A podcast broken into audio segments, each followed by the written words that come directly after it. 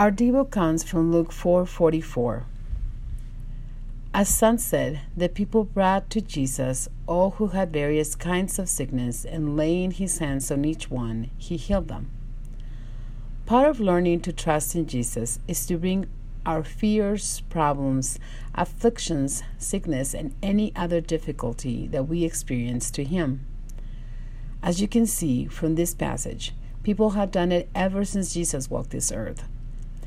Even if the people didn't know who Jesus was, they knew that he was able and ready to help them with whatever was afflicted on them and their families and in their friends. But how many times do we think the opposite? We believe that Jesus does not help us because he's not answering in the way we expect him to do. Several years ago, I attended a youth conference. The speaker was talking about his wife suffering from HIV and dying after giving birth to their son. Their son was believed to have also been infected after he was born.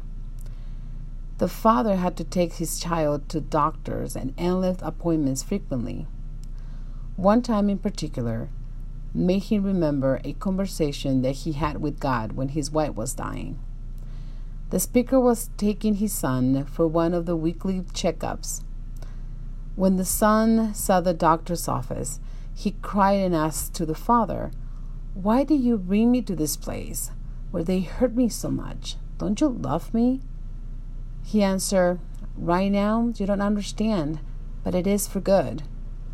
At that moment, the speaker told us, I realized what God tried to tell me that night as I was crying and pleading with God about my wife. I used the same words of my son. Don't you love me? God's answer that night was the same as the one I gave my son. You don't understand it now, but it is for good. The speaker loved his son just as Jesus loved him, but was not able to comprehend why. How many times do we feel like the speaker and his son? We know that the Father loves us, but we question His love for us when we don't get the answer we want to hear or the healing miracle we expect. We need to go back to the basics and bring all to the feet of Jesus and trust that He loves us even when we don't grasp what is happening now.